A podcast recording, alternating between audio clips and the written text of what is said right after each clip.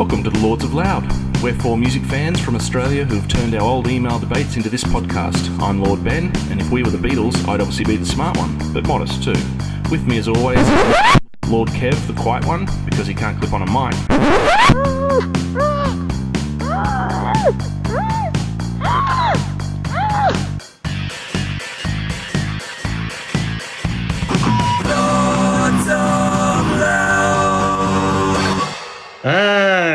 Welcome to the Lord of Loud. This is an isolation special on shoegaze music, and it has been a long time coming.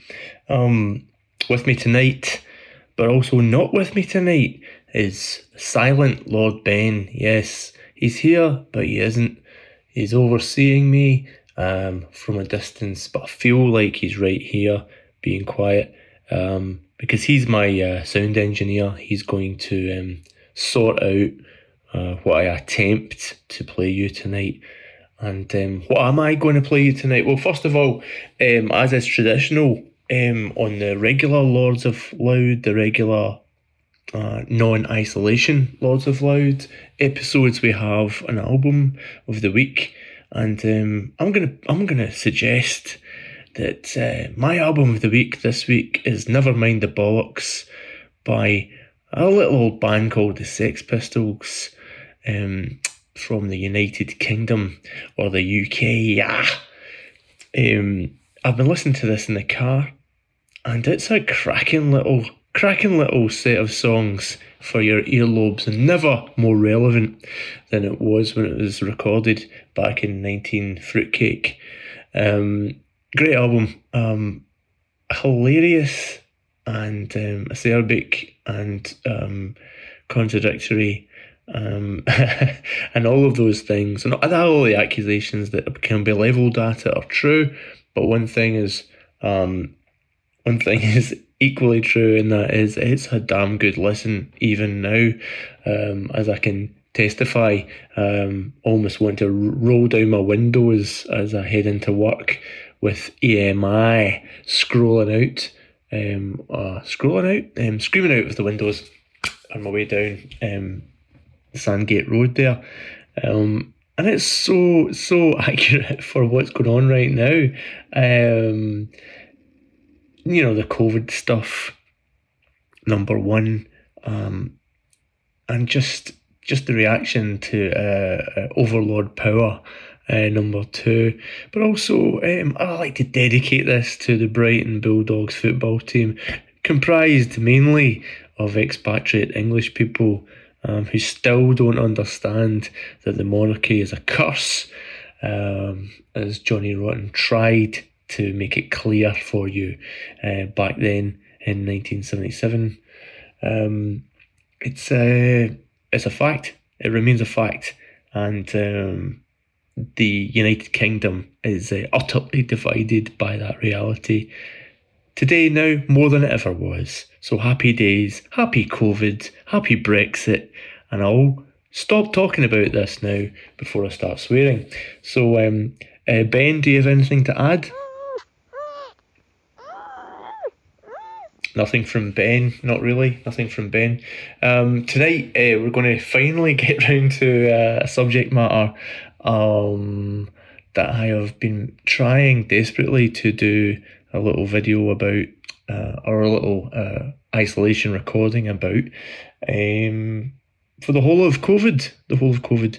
Uh, but I have uh, I have had I have had trouble narrowing it down to a wee concept.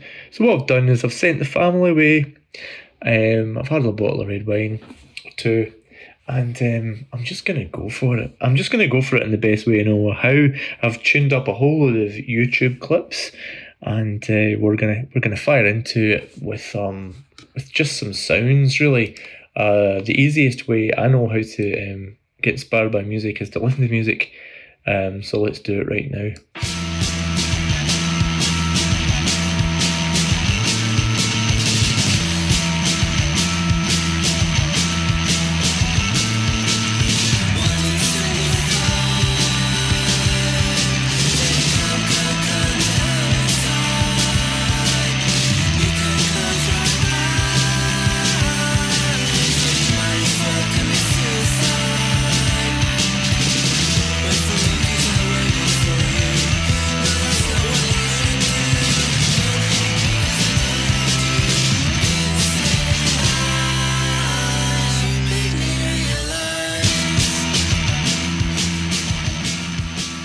Picture the scene. It's 1990 something, maybe 1990, and um, fledgling, fledgling uh, Lord Kev is in Edinburgh. Uh, a young student sent there by his um, by his mum. Uh, she had three kids. I was the oldest. Let's be fair. So you're 16. Off you go, son. Time for you to uh, fly free. There's me in Edinburgh, and uh, I meet a guy called Derek, Derek Kennedy, and Derek uh, introduces me to My Bloody Valentine, uh, and he plays me the song you just heard.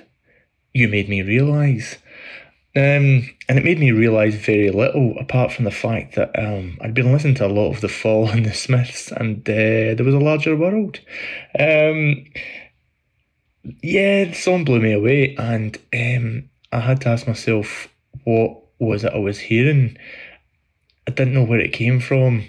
I really didn't. Uh, that's because I was 17. Maybe, maybe I said I was 16 before, but I was actually 17.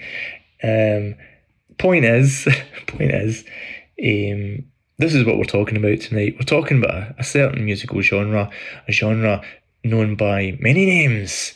Some call it uh, shoegaze, some call it uh, dream pop, some call it. Um, oh no, that's it. That's it. Uh, there was one more name uh, as as a as a music geek uh, in those years. I read the music papers, and um, before it was known as either of those things, the scene that celebrates itself was its um, was its nickname, because the bands that made this type of music, this shoegaze music, um, hung about. They supported each other. They went to each other's gigs. They shared band members. Like many small scenes, that's how it worked.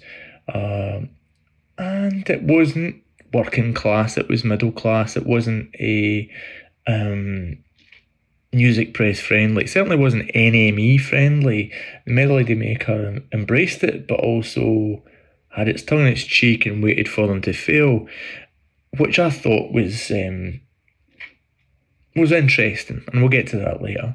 Uh, given the fact that the, these people were writing from the same backgrounds, um, it was an interesting way to take it. But they did celebrate themselves, they did support themselves, and they lasted as long as they lasted. Uh, the next band off the um, off the rank, if you like, as far as I, I heard it, and this is what we're doing, a kind of a chronology. It's a band called Ride.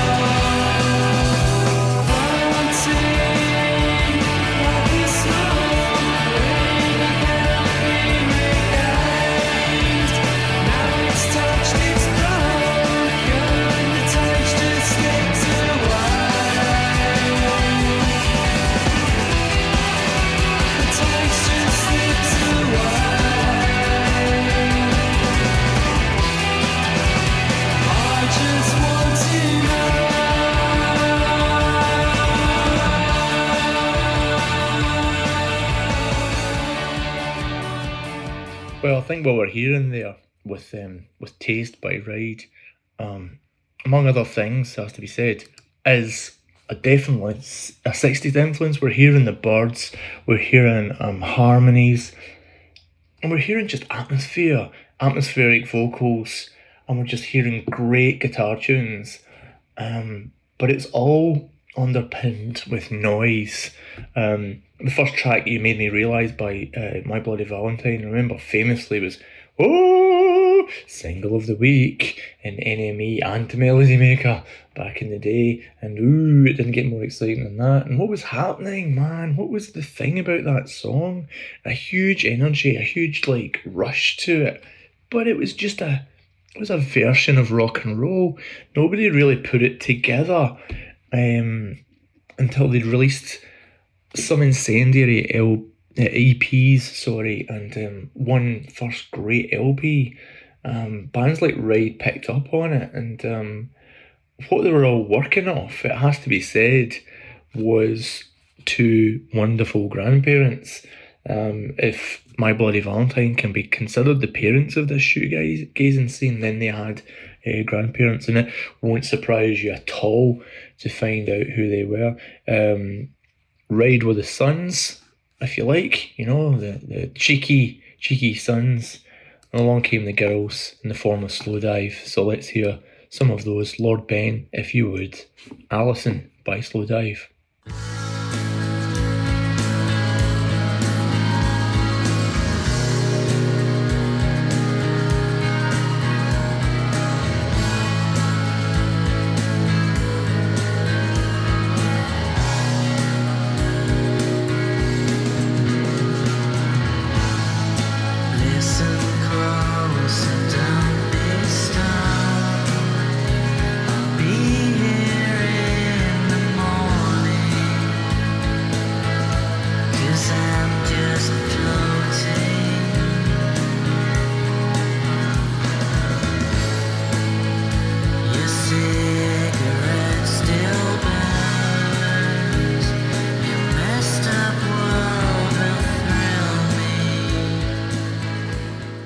hope that gives you um, an idea of um, the mighty Slowdive. Um, their song Alison, not among their earliest tracks by any means, but um, redolent of the different, like it represents the difference, I think, between Ride and Slowdive. They were different, you know, there was an ethereal quality with one side, guitar effects really to the fore, and the other side, there was this amazing um, pop sensibility um, with just crashing volume, you know, dynamic. But somehow they were best of friends. Somehow they were lumped together. Somehow they were um, a mini scene before it had a name. Why was that? It was because of their grandparents. Um, they shared the same grandparents. Their grandparents were, of course, uh, the Jesus and Mary chain from Scotland and also uh, the Cocteau Twins from Scotland. So let's just hear exactly why that makes sense. Uh, Lord Ben, let's have some Never Understand, please.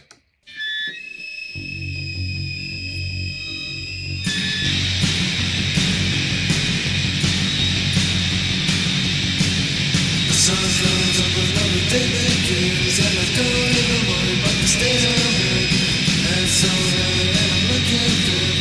a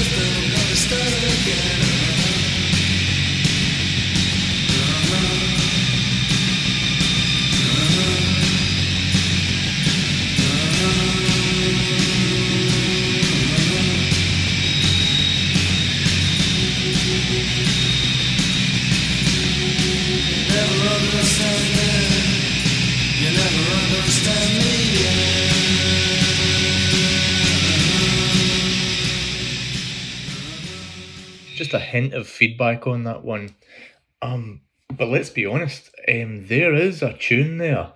Um, underneath that, there's a solid gold pop tune, and a lot of people say Jesus and Mary Chain, they're the Velvet Underground reincarnate, you know, because of the feedback. I don't believe that. I think they're the Beach Boys. I think that what they did was take the the genius of Brian Wilson for writing a pop tune and put it underneath a racket, you know, a fun punk racket. Um, listen to those, you know, melodies. Uh-huh. they are they're having fun. They're they're making a great pop single. What about Grandma? You know, let's Lord Ben, if you would, let's hear from Liz and Rob.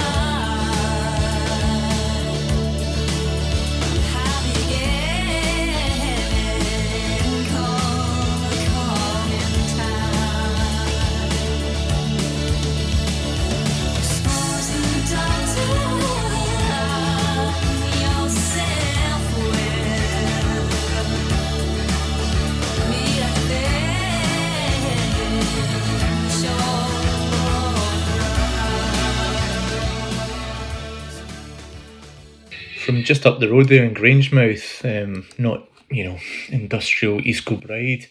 Um, Cocteau Twins, another early eighties through late eighties band, um, and you can hear the direct connection that they are giving both of those bands. They're just bringing you know, Kate Bush's, you know, ethereal poetry, uh, and and setting it alongside, you know, a, a, kind of a guitar effects laden version of the indie music of the time. Creating a template, you know, along with um, what the Jesus and Mary chain had to offer for for those that were listening, um, just just an incredible palette. Palette is that palette again? Is that two palettes? Lord Ben.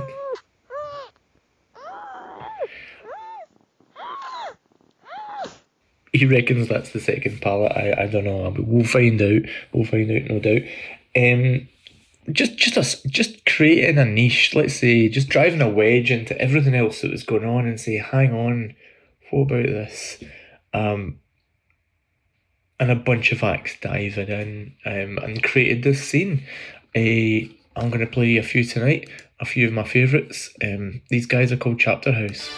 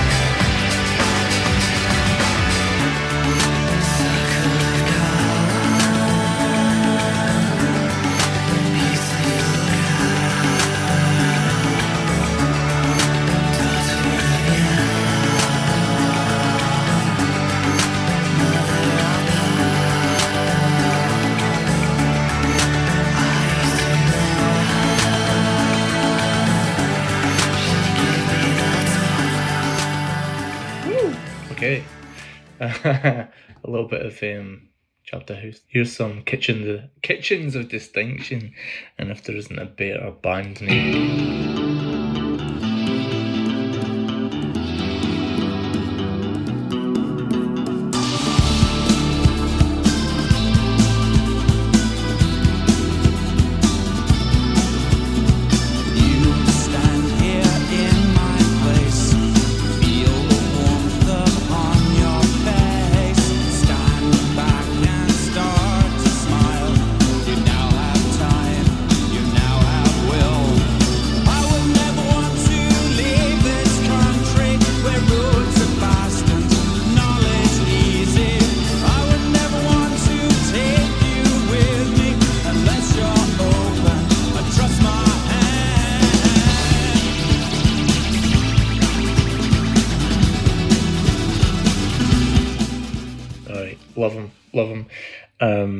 Three piece, no less. Um, and um, yeah, the guitar effects uh, put through by um, your man there, not singing, not playing the bass, uh, surrounded the whole thing in an atmosphere. You know, the wall of sound idea um, wasn't the block you know um, horrifying idea that y- you might take from that phrase. Um, the idea was that it was a beautiful bouncing experience of guitar melody that had reverb in it and evolved just the more you went into that sound and um, that's what gave it i think that scene its whole let's call it transcendent quality it certainly was the T word was used a lot in reviews around that time, uh, to the point of you know nausea. To be fair, um, but there were moments in those gigs and in those albums where you were turned, you were you were asked to um, accept if you hadn't you know heard something that had made you feel differently than you were before without quite understanding why. You know, a chord change uh, you know, and, and bands like Mogwai and that have have, have, have gone with this later on. Um, and I wanted to talk a bit about that, I suppose. I mean, um, there were the genres within this tiny genre, a bit like a metal scene. There were, you know, the, the, the bands like Curve who added um, beats to it, and that was their shtick. That was their version of shoegaze. There was bands like Levitation who were the progressive rock version, if you can believe it, of um, of shoegaze. Um, it was popular in the US. Uh, there was a band called Medicine who did a great thing with beats, but slightly different to curves. There was a huge popularity in Japan, of course, as there is for any any genre based thing that's a bit trend, trendy. Um, but um, you know, I think the, uh, the the the takeaway really for me was that um, this was a short period of time. We're talking between, I would say, end of 1989 and through 94 and it was gone and, and done you know um, the, the the tendrils flow on today you have bands like um, war on drugs uh, Deerhunter um, and uh, another local like indie bands here in, in Brisbane even that you know just love that sound. Um, it's it's it's an underground thing. It's you know it when you feel it.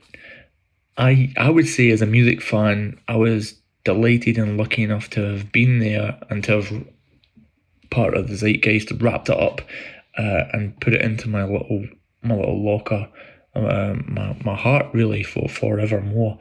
Um, to play a couple more tracks. This is Levitation, um, purely uh, for the benefit of the Lords of Loud um, who love the progressive rock. This is um, progressive rock, Levitation with Nadine. And let me just say for you, for you, um, for you critics of, um, you know, of uh, what would you call it, uh, progressive rock um, of, of, of, of, of which I am not a group. Um, this is 1 minute and 23 seconds of shoegaze progressive rock, especially for you, my friends, in isolation.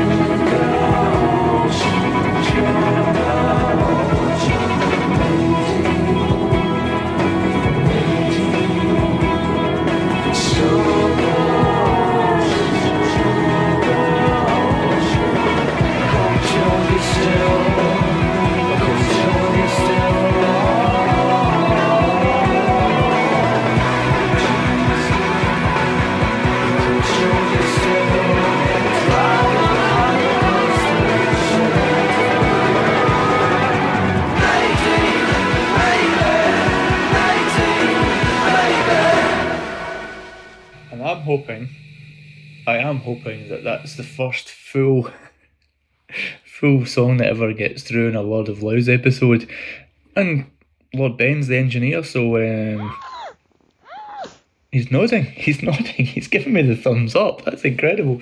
Thank you, Lord Ben.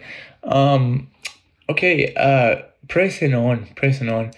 Um, I'm just gonna play uh, one little track here, and it's um it's hard to do, okay? Because what it does is it, it shows you uh, the tropes of the genre while betraying something I love.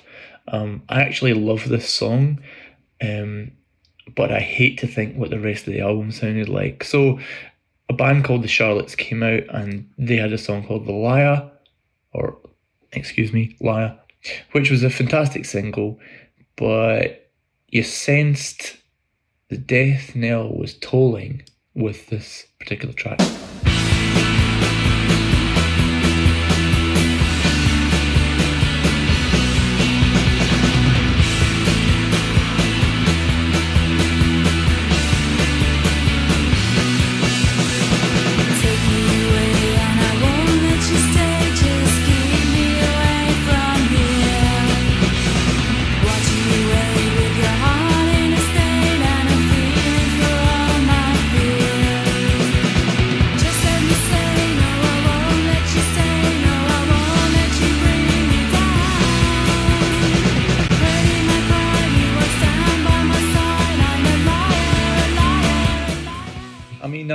Song, but uh, it, it represents something that lets me know this was a matter of time for this for this sound. Um, but there's a twist in the tale. Along came mum and dad again,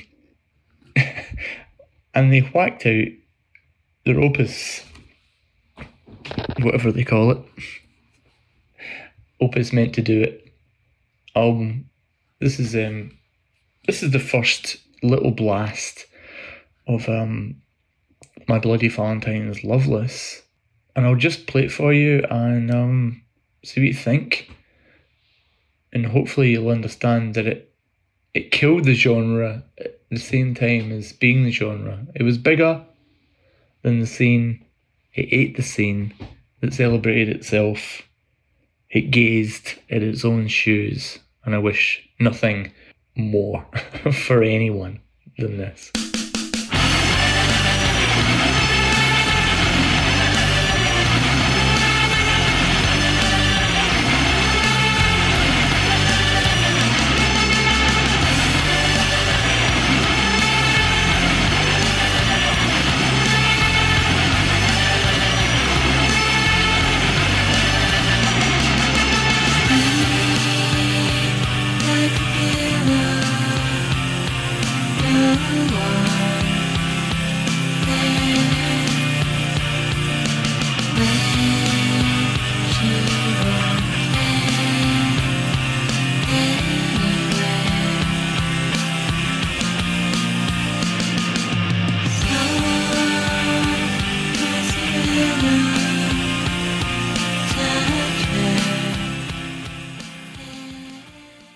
So there's a there's a twist to the twist, and here's my theory. Here's my contention.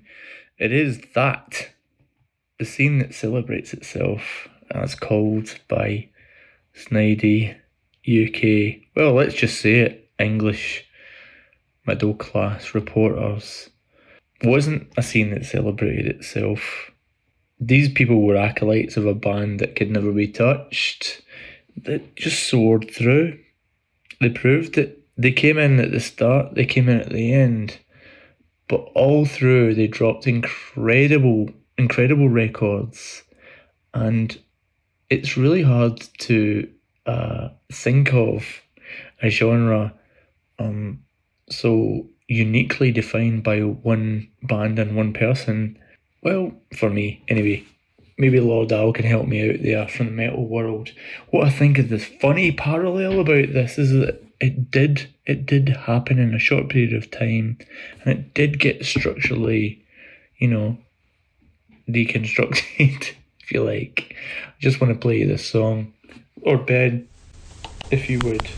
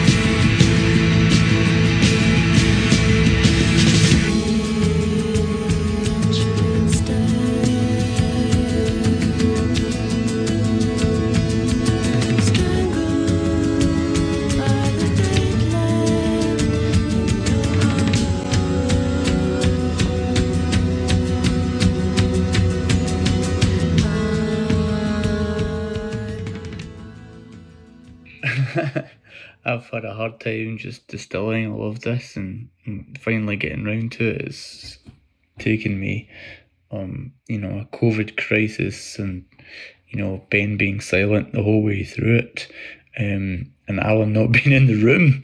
Um, well, Ben, uh, Lord, Lord, uh, um, Lord Brent is actually here talking about, um, you know, various members of the Stones, but I can't hear him, and I hope you neither neither can you. Uh, all right, so this end segment is pretty pish, but uh, I'm signing off by saying uh, that's my zone, that's my genre. Um, there it is, and um, I hope you enjoyed it, and we'll see you again next time on that Words of Loud.